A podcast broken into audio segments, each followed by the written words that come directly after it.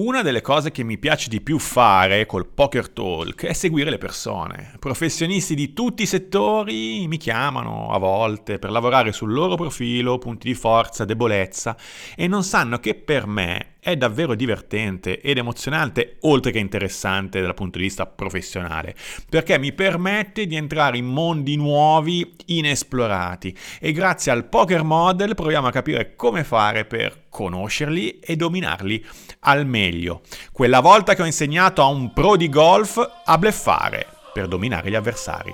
Questo è il titolo della Chips di oggi, qui a Chip Count, tutta la formazione Poker Talk nella tua mail, una chips alla volta. Siediti al tavolo e partiamo.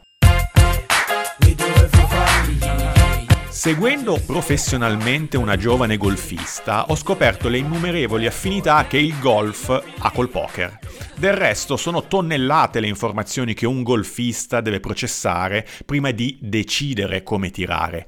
Il vento, la pendenza, la mazza, eccetera. Anche se l'aiuto che il team della professionista mi ha chiesto riguarda più la gestione dell'avversario, che tendenzialmente subisce in maniera eccessiva tanto da comprometterne la performance. Ma come? A golf giochi da solo, mica contro gli avversari, mi dirai. E sì, anch'io di primo acchito ho reagito così.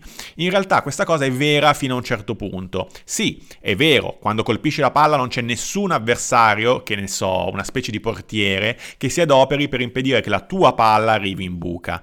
Non c'è un impedimento fisico, ma psicologico, fortissimo. Sì, psicologico. Non giochi contro fisicamente, ma sei fisicamente sul campo campo insieme ai tuoi avversari, perché il giro delle buche lo fate insieme e anche se non vi scontrate, la presenza di un'altra persona vicino a te può generare una forte pressione psicologica su di te.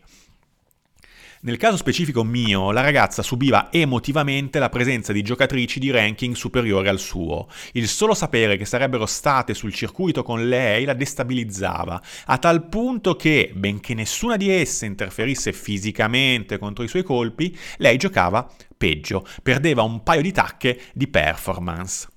Gestire le persone, chi hai di fronte, di fianco, sotto, sopra, non farsi dominare, anzi dominare, gestire l'emotività in modo che non abbia peso sulle proprie decisioni e performance è esattamente quello che deve saper fare un giocatore di poker ed è esattamente una parte di lavoro che fa un coach di poker. E quindi il team manager di questa giovane professionista ha pensato di chiamarmi e ricordo nitidamente che quello che mi disse fu Matteo, lei è giovane, è molto forte, ha talento, ma subisce troppo le avversarie. Magari se le insegna a bleffare o perlomeno la poker face. In realtà abbiamo fatto molto di più.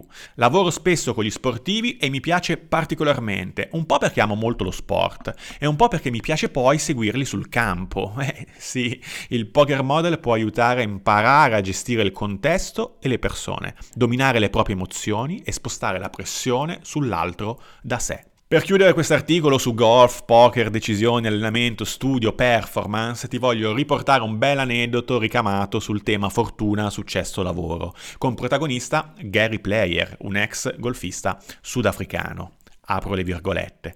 Durante un importante torneo, il grande giocatore di golf Gary Player si ritrovò in una buca di sabbia. Era necessario, quindi, un tiro particolarmente difficile. Ripassò mentalmente il colpo un paio di volte, si concentrò e la mazza baciò dolcemente la pallina. In uno spruzzo di sabbia la pallina volò verso il cielo, rimase sospesa per un attimo in aria, cominciò a scendere, rimbalzò due volte e si fermò a mezzo metro dalla buca. Mentre si dirigeva verso il green, dopo il tiro, uno spettatore gli urlò: Ehi, Gary, questo è stato proprio un tiro fortunato. Gary Player si fermò e si voltò verso l'uomo. Immagino che tu abbia ragione, ma sai, è buffo. Più mi alleno, più divento fortunato. Più mi alleno, più divento fortunato.